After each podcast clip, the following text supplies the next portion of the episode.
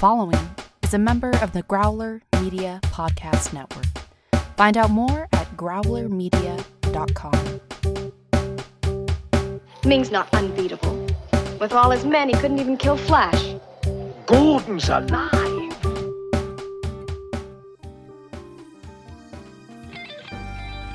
Welcome to Flash Gordon Minute, presenting your hosts from Minute of Darkness and the Cosmic Geppetto Podcast, Brad, and introducing your intrepid explorer of Planet Mongo, Eric.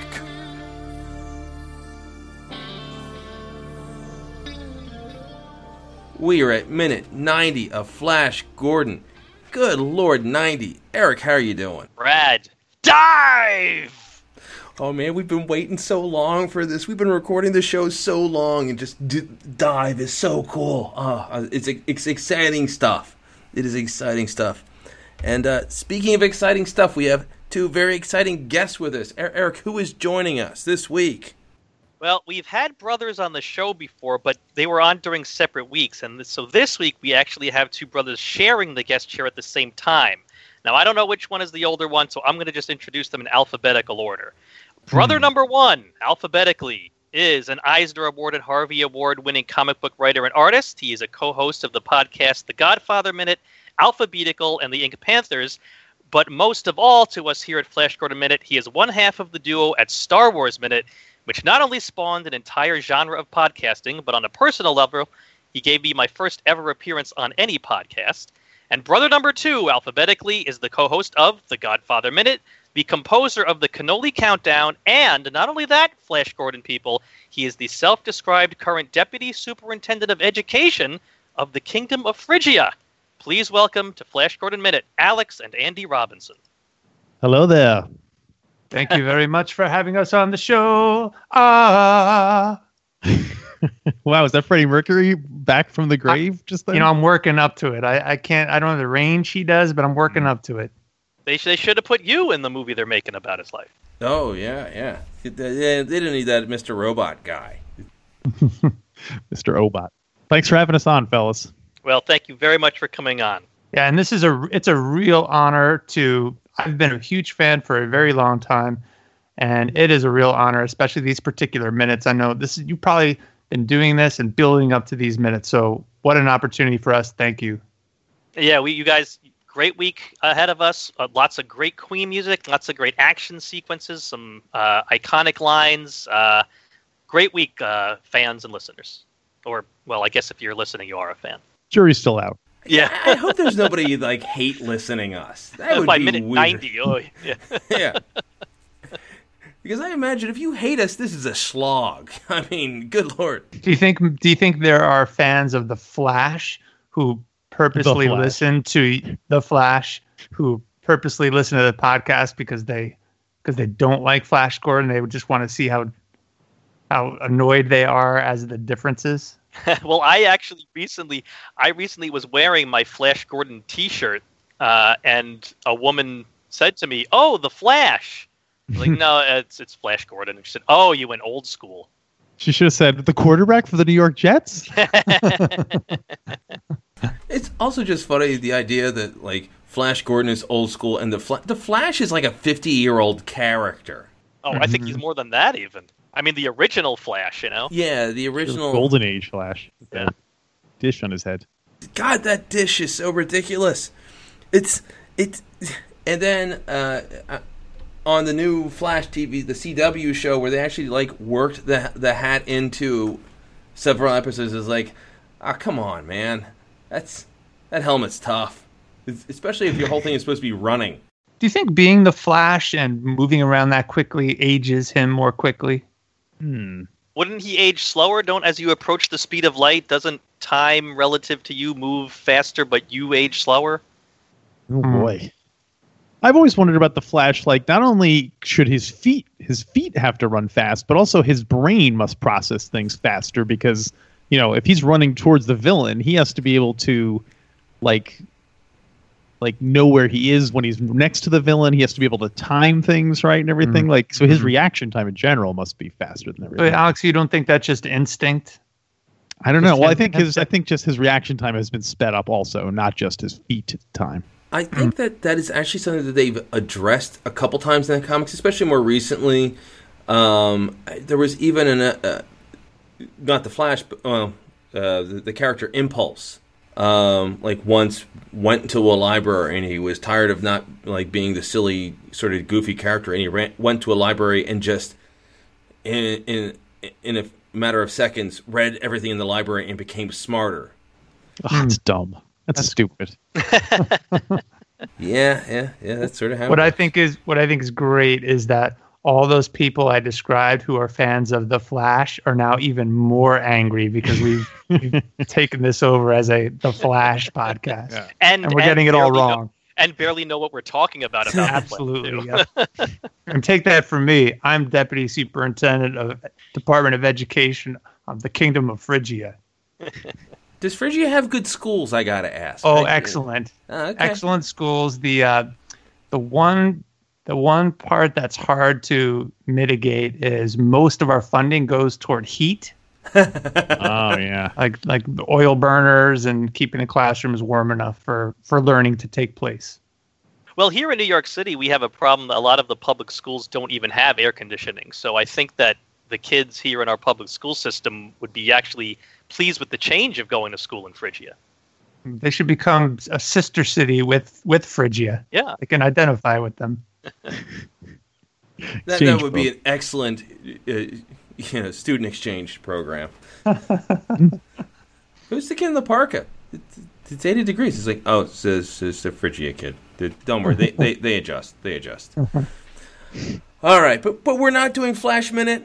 We're doing Flash Gordon Minute. Oh, wait a minute. Hold on, you guys. I need some more minutes to make some new notes. so, uh, Eric, it's it, you. You are our designated uh, recapper. What what happens in minute ninety? I'm still just uh, amazed. We, we've made it. Well, we we are continuing the awesome baseline from uh, our last episode, and uh, our our War Rocket Ajax is slowly emerging from the cloud. And I love the, the way that they set up this shot, because when it first starts coming out of the cloud, it makes it seem like the spike on the front of the rocket is what's coming through. But then as the cloud starts to dissipate and War Rocket Ajax comes through more, it turns out actually that's just a spire on top of the rocket. And I just thought that was a cool little sleight of hand uh, that they used the clouds for. But I do have to say that for what is supposed to be the main rocket in Ming's Air Force, it moves really slow. Well, that makes sense because the Hawkmen also fly very slow in this, in the in yep. this sequence. Yes, they do. Well, maybe War Rocket Ajax is moving slowly because they're they're sort of in probe mode. They're, they're trying to go go in strategically and not just blast right through. They don't know what's on the other end of that cloud. True, although they uh, they they think it's just Flash. They don't know the Hawkmen are there, uh, yeah. and they think they're just catching Flash's dead body.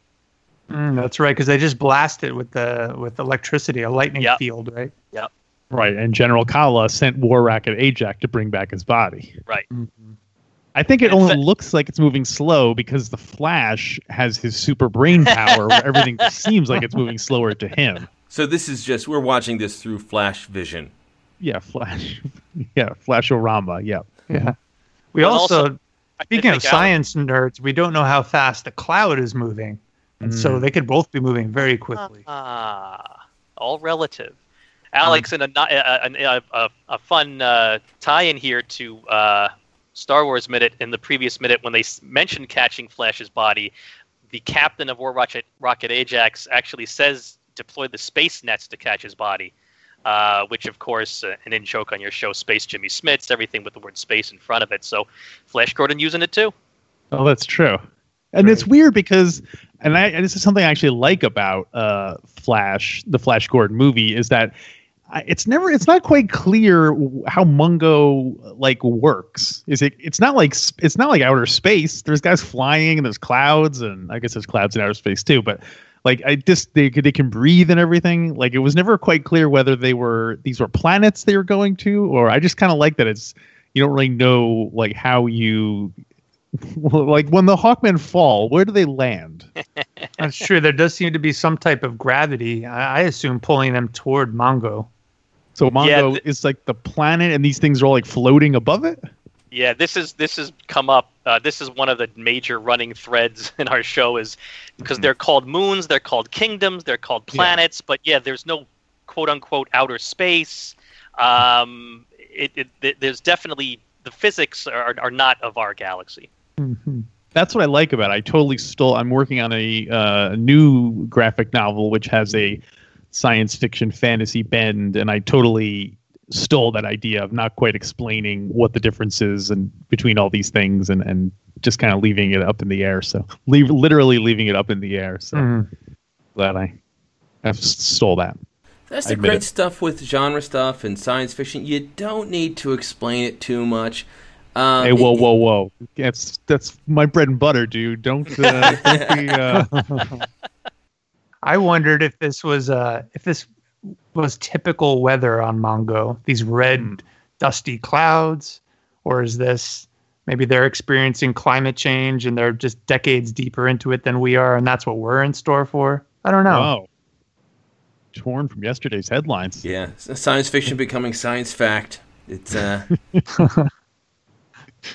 But, you know, there are there are political parties on Mongo that don't believe in Mungan climate change neither, so they've got their similar problems. Why well, is it still snowing on Phrygia, then? Well, interestingly enough, I think the two most common colors we see of the skies in this movie are red and blue. So there you go. Mm-hmm. Hey, speaking of red and blue, can I t- tell a, a short anecdote? Please. I have a friend who is from the United States. And it was about fifteen or maybe even twenty years ago, I brought up Flash Gordon. He said he had never seen it. And I was shocked. So we rented it that day, watched it. And the very next morning, he told me that he had dreamt that night all in those crazy red colors. He couldn't remember what the dream was about, but he said it was just bizarre. And it was all bright red, glowing craziness. Nice. Yeah. It is a movie that will stay with you, it, and it is a movie that you just don't see anymore. You don't see stuff in that uh, in, in that bright of colors, and you know that vibrant. And I, I could see, especially being an adult, seeing it for the first time, and uh, that that it could stick with you really quick. So um, it, we've had a here's the, we've it's been a while, Eric, but we've had plenty of people who have. Uh, Their first time seeing the movie is for this podcast, uh, which has been fun. It's been neat um, watching people, you know, talking to people who are experienced for the first time. And we actually have at least one listener who has yet to watch the movie. Yeah, we have a listener who told us he's never seen the movie before, and he's decided to do a new experiment with the movies by minute genre. He's watching this movie one minute at a time along with us. Does he watch the minute and then listen to the show, or vice versa? You know, he has not clarified that. I I kind of hope he's watching the minute first so he knows what we're talking about, but mm. it's such a wacky experiment. Who knows? That's I kind of like him, him picturing it, imagining it in his head, and seeing if it matches up to what he uh, what he had in mind. Mm, that's true. I also like the idea of doing a movie-by-minute podcast about a movie that doesn't exist, like just making up a movie and describing what's going on. And, uh, we just did a guest spot on um, the the new movie by minute about, uh, was it Dave Made a Maze? Yeah. Dave Made a Maze. I haven't even heard of that. Uh, neither have I, yet I was on the show. We had three minutes that were not consecutive. Oh, boy. It was like thirty-three, fifty-four, and seventy, or and eighty-three. We we decided just to watch our minutes, so it's like...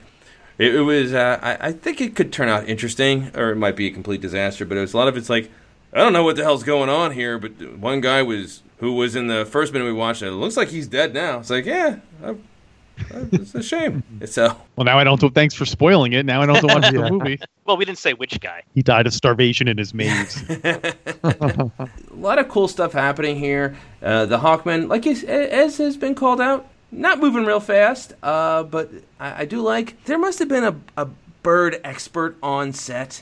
Yeah, there must have been, right? Because I love they're they're doing their V formations, and uh, they're they're attacking. I was like, oh, that's that's nice. It's, it's they didn't have to do that.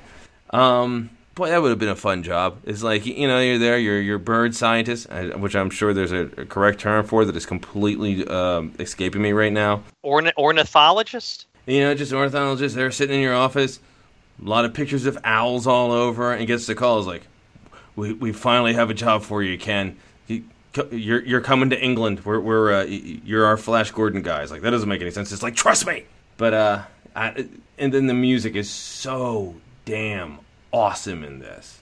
Oh, yeah, yeah, we segue from uh, the end of the song that started uh, last week, Flash to the Rescue, and we go directly into this new song. This is called Voltan's Theme, parentheses, Attack of the Hawkmen. This is a Freddie Mercury written song. And yeah, this song kicks in. The Hawkmen dive toward Ro- War Rocket Ajax. I'm, I'm having a lot of trouble saying War Rocket Ajax today. Uh, and it just uh, kicks off uh, a great extended action sequence. Yeah, the music absolutely makes this scene. When the music kicks in, those it really adds to the scene. They're rocking.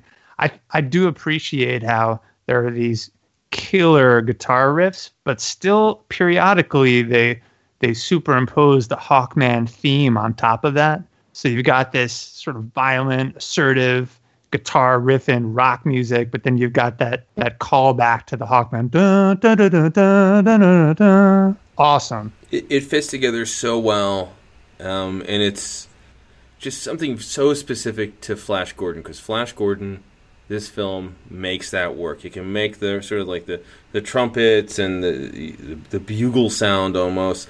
Uh, it meshes it together with the you know the, the the rock guitar, and it all comes together so well. And it adds so much action to this scene, because really in this minute you, you feel like, oh, this is such a great action scene. There really isn't that much action happening yet. It's still a lot of a spaceship flying slowly out of a cloud, and a bunch of bird people waiting for it. But because that music is happening, it's because they're building up the tension, and it's because it's something you've been waiting for the entire movie, it feels like a lot more is happening than is actually happening. That's probably, I think that's true. Yeah. I'm very, before, I, uh, sorry, go ahead. Before that, the fight actually takes place and the first wave of Hawkmen go down, I always imagine, I always imagine Flash saying, oh, now look who's flying blind on a rocket cycle. Because they're coming through the cloud and they don't know right. what's in front of them. It's ridiculous. So the uh, I'm very critical of modern movie music. Like I, I don't like any of the Marvel scores or the Star Wars scores. They all sound so bland and like like John Williams like puked and then ate it again and then puked and ate it again. And they're like, okay, here's the music. Like it just sounds so generic. But like. I, I actually listened to the Flash Gordon soundtrack for the first time ever. I'd never listened to the actual Queen album of the, that was the soundtrack, and I put it on, and I was blown away at how every musical cue in it, I could see, I could see what was going on in the head, in my head, just by hearing what the music was. So, mm. it's it's fantastic. I wish more music. I wish.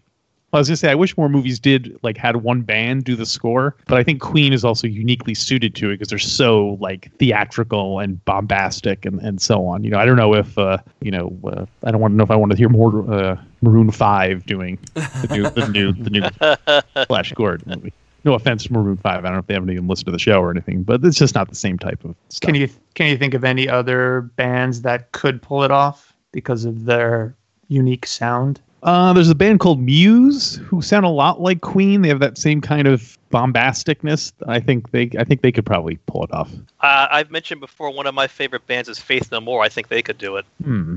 I don't know them well enough. I only know that one song. Epic. Yeah. Yeah. Um. It, it, and you know, Trent Reznor has made a nice little career for himself doing soundtrack work, but it's definitely, but it, it doesn't sound like Nine Inch Nails, as this sounds like Queen.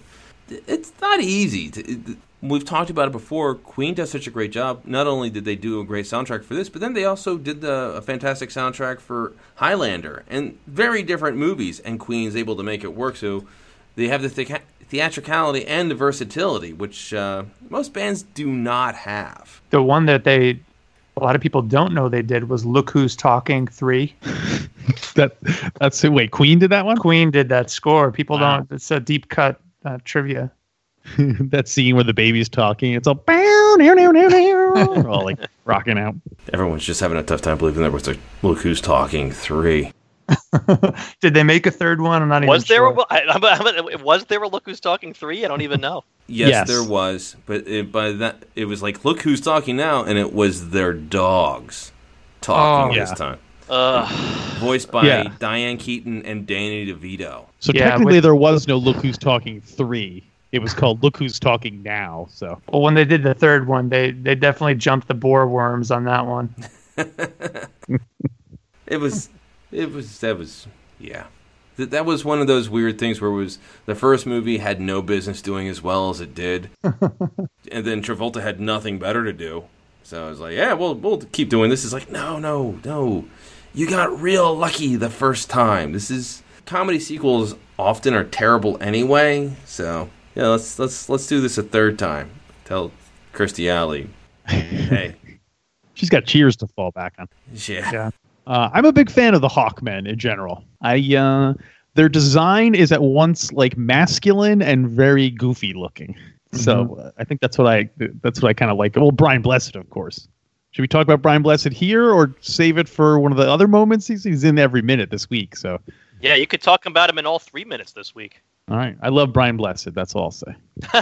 I could listen to him yelling "dive" on a loop for hours. Well, let's let's get into the dive. This is this is Break one of the most, like, I mean, this is one of the iconic lines, uh, and it not it's it's one word. It's him just screaming mm-hmm. dive several times. A- and in just thinking about preparing for the minutes for this week, it's not. I'm wondering, why is it such an iconic line? That's a great question. You know, it's, I, I it's... like I can't really put my finger on what that. Like, you know, he's just screaming out the word dive, and it's one of the most famous lines for the movie. And I was like. I, wh- why is it one of the most famous lines from the movie? I just think by the time you get to the, that point in the movie, we're all so enamored with Voltan. We're so we love Brian Blessed so much, and it's also such a turning point where Voltan has been a fun character who's sort of not really letting loose and not, you know, he, he always looks like he wants to fight, but he hasn't actually lifted a. It, he actually hasn't fought. And now this is the point where not only is it the beginning of the big battle, but it's Voltan, who we've been waiting for him to really prove himself to be the butt kicker, like going all in on this battle. So it's a cool moment in the movie, and it just, Blessed has such a great voice, it just sounds cool. But you're right, it is ridiculous where, how many people get like a one-word iconic line? Because it's it's not clever. It's not like, you can't say it's well written. It's just... It's all in the delivery. It's all in delivery. It's all Brian Blessed. I think it also skirts that line where you're not quite sure whether he's saying dive or die. Yes, as a kid I thought it was die. Yeah, and they kind of do that at first. The first wave does not seem to be super successful. Uh, well, speaking of that first wave, he, he he refers to them as Squadron forty, and that's another thing. As a kid, I had no idea what he was saying. I I I I, I couldn't even guess what words it was. It wasn't even like one of those things where you mishear a line in a movie and you think it's something else. I literally couldn't even hazard a guess of what he was saying. I just it wasn't clear to me that it was Squadron forty, and frankly, I didn't figure that out until like a couple of years ago. I did not know he was saying that until you literally just said it forty-five seconds ago. Yeah, I, I didn't either. And it when I watched this, and he's he's having wave after wave of squadrons attack the ship, I I wondered, what is the Hawkmen military? How is it designed? How is it structured? Is it like the American one? Is that first wave really like the Marines? They just go in and they're They're badass. They know what they're getting getting into. That's what they signed up for, and they know that half of them are going to die. But I guess they are in squadrons, apparently. And then you said that Squadron forty-two? Squadron forty. Squadron forty. So maybe that's like the American Airborne, like one oh one Airborne, the maybe. toughest group. No, they don't send in the toughest guys first. They send in really? like the, they need they send in the, the losers to like soften yeah, yeah, the them can, up. Can, yeah, the cannon fodder goes in yeah, first. Yeah, you need. Oh, so you think they're you think they're like indentured servants? They they don't even want to be in there in the military.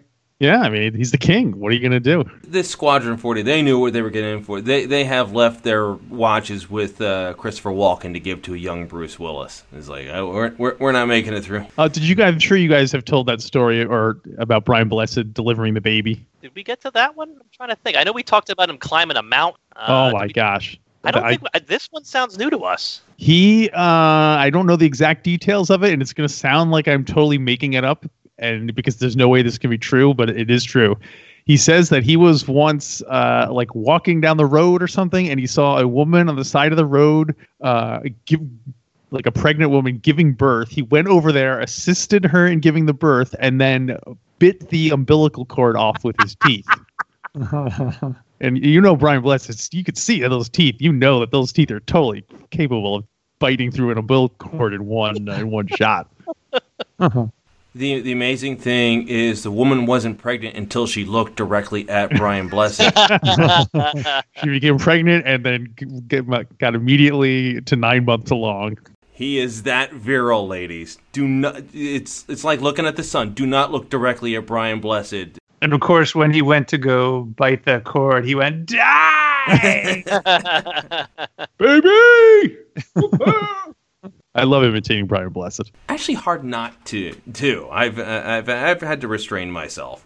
I, I'm gonna, you know what, Brad? Because it was so long ago, we would have first talked about this when he first showed up on screen at like minute twenty-five or something. Let, let's remind everyone, uh, since Alex told that story, of the other Brian Blessed facts we had given out. He has attempted to climb Mount Everest three times without supplemental oxygen, although he's never actually reached the top. He is the oldest man ever to go to the North Magnetic Pole on foot. He has hmm. completed eight hundred hours of space training in Russia. Uh, and this is my favorite one. In twenty fifteen, he collapsed on stage while performing King Lear, got medical attention from a doctor in the audience, and returned to the stage to complete the play twenty minutes later. Wow. I like how when he goes to the North Pole, they they they make a point to say on foot because they didn't want people to assume that he flew there with his hawk wings. And ladies and gentlemen, again, do not look directly at him. Even gentlemen. Even gentlemen. Especially gentlemen. I also heard that when he went back on stage after getting medical attention, he said, "I want to thank you all for giving an old bird a second chance." I'm trying to recall all my fla- favorite Flash lines. They're pretty much all Brian Blessed. There's a bunch of Flash lines that stand out to me. Did you say there are not a there lot? There are of- a lot of Flash oh, lines. Oh, there are tons. There are yeah. so many. The best one, of course, is quarterback New York Jets. Mm-hmm. That's a good one. You're diving into Phrygia. Was that Flash's line? No, that was uh, his girlfriend's. I think about you're diving into Phrygia. It's like transforming.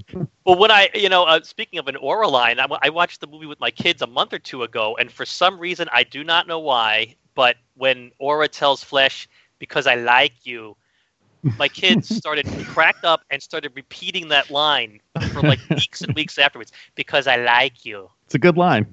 Yeah, sure. I guess so. It is to little kids, apparently. Probably because your kids have already heard someone say that. Because it's, it's such a little kid thing to say. You know, do you like me? Do you like, like, you know? So to to to, to see a grown-up woman saying that, it, it probably sounded really funny to them. It's like, oh, that's what Timmy said to Tammy. I want to mention another thing that to, that to me stands out about War Rocket Ajax's uh, slow movements. I feel like they kind of take their sweet time in getting ready to fire on the Hawkmen. They're, the Hawkmen are practically on top of the ship by the time the guy orders them to fire. But I, I do I, I, I want to give him an out though. I'm going to uh, uh, give him an excuse for taking so so long because it might not necessarily be effective. It's like, you know, using a bazooka on a on a, trying to kill a few flies flying around. Uh, so I, I'm kind of contradicting myself that it took too long and then giving me an excuse. But it just it made me think of an old Cracked magazine I had as a kid where uh, Sylvester P. Smythe gets a shotgun out to shoot at flies and, and ends up just blowing a hole in his ceiling and then gets covered in flies. Sylvester P. Smythe. Yeah.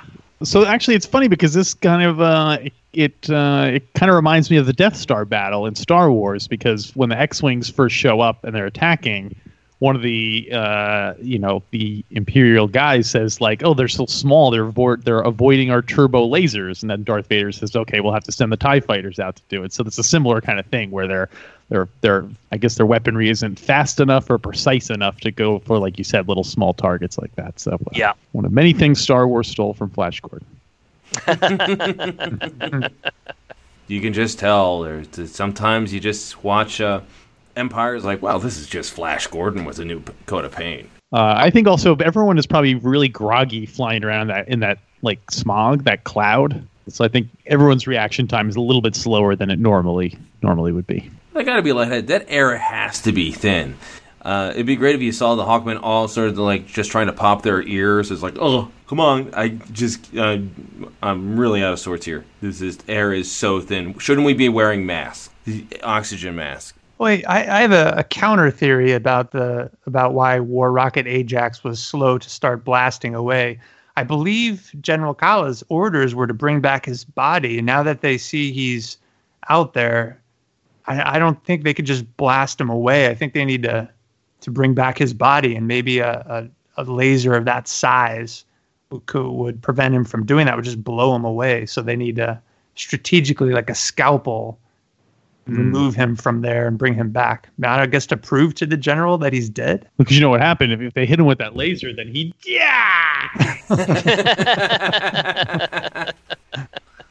Because their original plan was just to, what was it, electrify the, the cloud, which would... Yeah. Preserve his body, and then he could go back, bring the body to, to the general and get a promotion. I don't know if you want to be promoted in this army. It feels like the more promoted you are, there just seems to be a better chance of you getting... Like... yeah, but you get to wear that cool you get to wear that cool flamethrower ring. Oh, that is cool. That is cool. I did wonder about the rank of the the. Is it a captain who's piloting the War Rocket Ajax? Did you all already talk about that? Yes, it looks a lot um, like Grand Moff Tarkin, but I know he's not that. He doesn't have that much authority. Yeah, his actual, uh, and this is how he's credited actually in the credits, is simply Captain of Ming's Air Force. Mm. Oh, he's captain of the whole Air Force. Yes, that is his title. Yeah, you know, they, they they're sending the big guns out. They they really were, as far as they were concerned, really overcompensating. It's like one guy on a space cycle and is like, send a captain of the Air Force. It's like, eh, there's probably a lieutenant that could have handled this one. But then he ended up being overwhelmed, so. Learn your lesson. Yeah.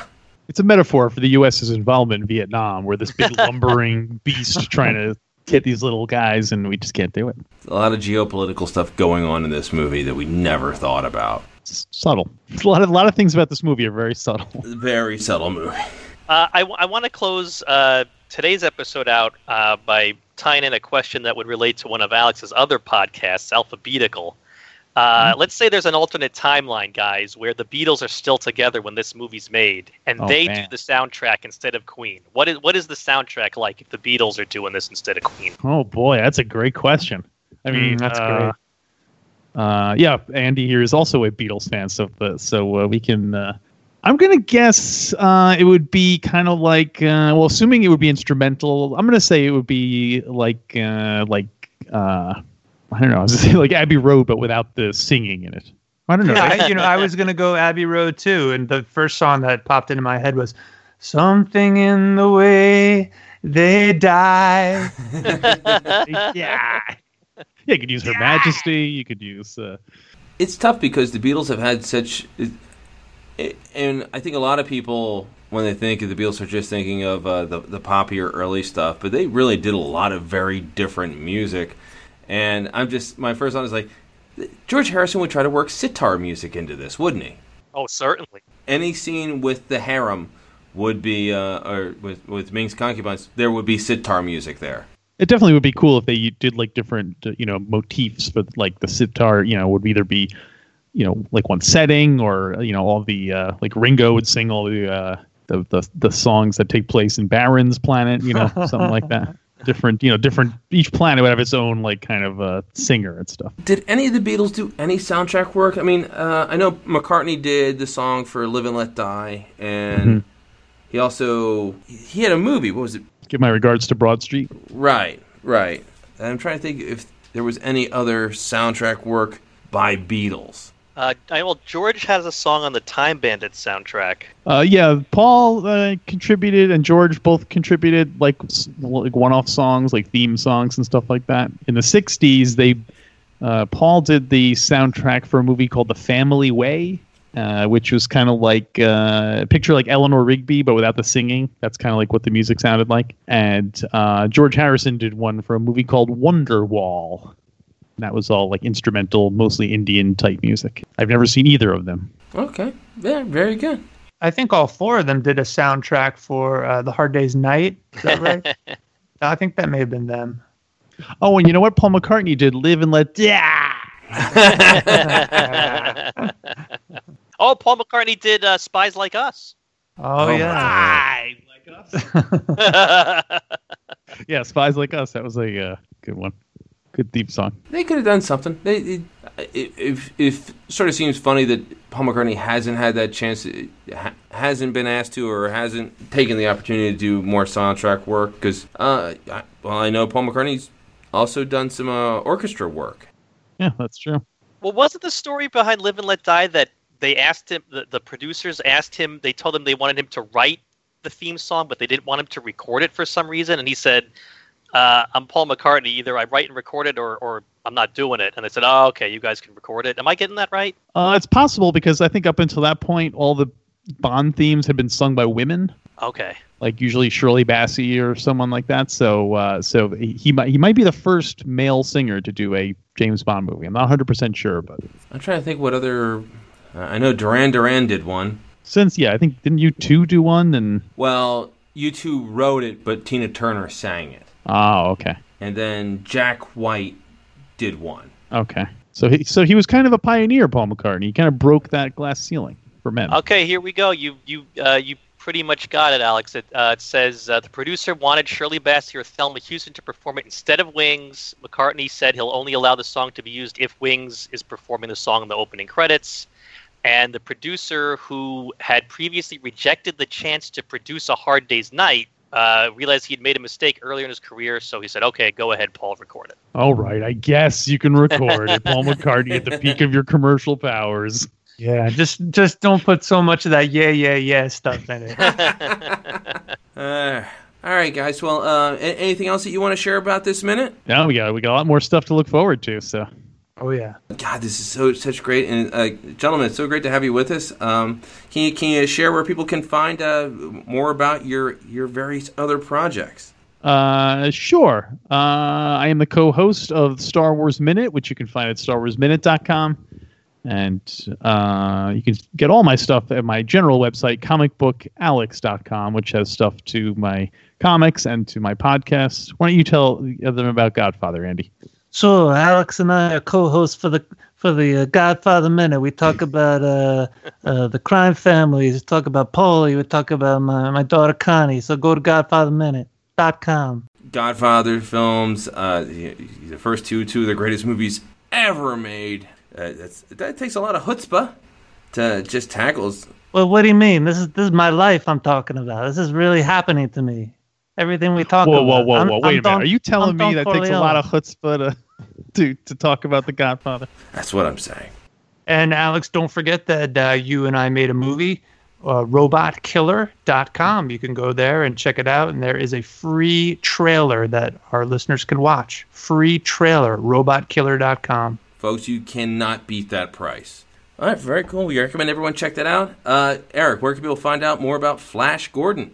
Join us on our fan page on Facebook, the Flash Gordon Minute Listeners Vortex. Uh, we are on Twitter, which is Flash Gordon Pod, and our email address is flash gordon minute at gmail dot com. Yeah, we kindly ask you for your ratings and reviews on iTunes. The more ratings and reviews you get, uh, the more visibility we get, and the more people that can find us and uh, join the fun. Uh, yeah, now, uh, Brad, you know, you concern me sometimes because uh, all show long, you're, you're, there's always things worrying you. Uh, unfortunately, I, I don't have time for your, your problems this week because something's bothering me today. I, I'm I'm very worried about something today.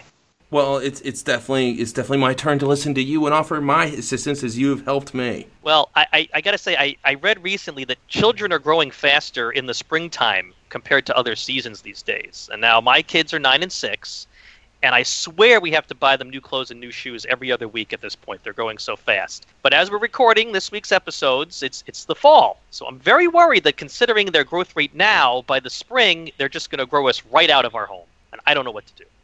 You know, it's it's tough, Eric. Uh, kids grow, but you know that there's uh, solutions out there. I would recommend, uh, you know, watching uh, the old Bill Bixby Hulk T V show because uh, he would turn into Lou Ferrigno. His uh, clothes would explode, but then somehow he would always find uh, other clothes to wear that perfectly fit. Uh, sometimes he would steal it from someone's uh, clothing lines, or he would just steal stuff from, you know, he would find solutions, and I think you should watch that with the kids. But if that doesn't work, don't worry. because Flash will save every one of us. Attention listeners! You can follow us on Twitter at Flash Gordon Pod and join the conversation on Facebook in the Flash Gordon Minute Listeners Vortex. Stay tuned for our next thrilling episode of Flash Gordon Minute. Big thanks to today's guest D J, K J Valencic.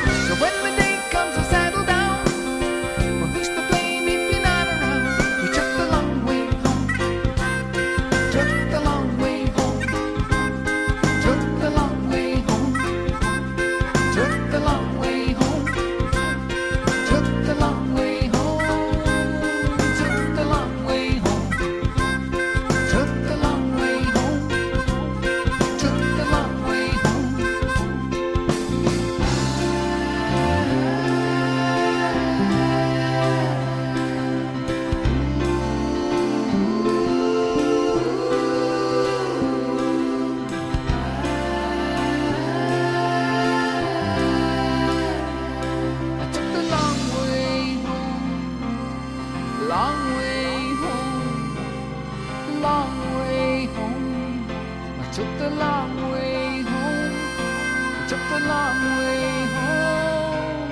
long way home.